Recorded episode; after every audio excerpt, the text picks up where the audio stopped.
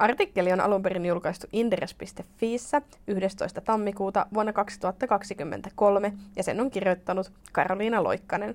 Lukijana toimii Emma Kuusinen. Vihreä siirtymä, osa 1. Onko USAn Inflation Reduction Act lisäpäänsärky vai kultakaivos? Vihreän siirtymän kokonaisvaltainen onnistuminen edellyttäisi globaaleja linjauksia, mutta nurinkurisesti suunta näyttää olevan tässäkin asiassa toinen. Sijoittajille monimutkaistuva ilmastoliitännäinen säädäntö aiheuttaa päänsärkyä, koska markkinariskien ja mahdollisuuksien arviointi vaatii yhä enemmän syventymistä muuttuvaan poliittiseen ympäristöön ja sen vaikutusten arviointiin. Esimerkiksi USAn Inflation Reduction Actilla eli IRalla on arvioitu olevan merkittäväkin vaikutus Yhdysvalloissa muun muassa niille toimialoille, jotka toimivat esimerkiksi uusiutuvan energian, uusiutuvan lentopolttoaineen käsittelyn ja tuotannon ja puhtaamman liikenteen aloilla.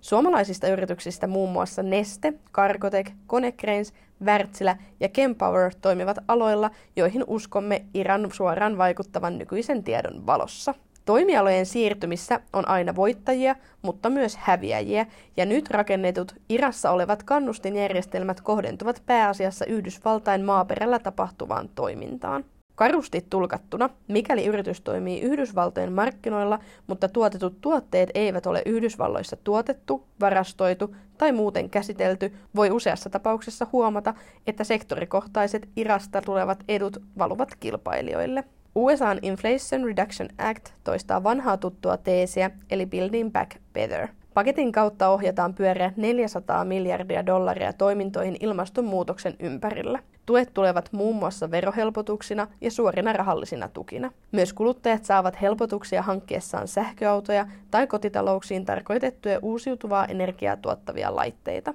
Tuet jakautuvat karkeasti niin, että energia nappaa valtaosan, teollisuus ja ilmansuojelu tai monitorointi tulevat seuraavaksi isompien pottien jakajaksi, ja liikenne, maanviljely ja vesiasiat saavat pienen, mutta erittäin merkittävän osan kokonaispotista.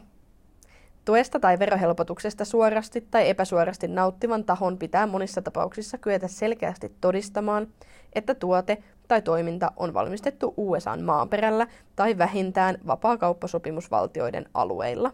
Lisäksi edellytyksiin on lisätty useissa tapauksissa vaatimuksia, että tukea saavan tahon on kyettävä täyttämään tietyt työntekijöiden palkkoihin ja harjoittelujaksoihin liittyvät edellytykset.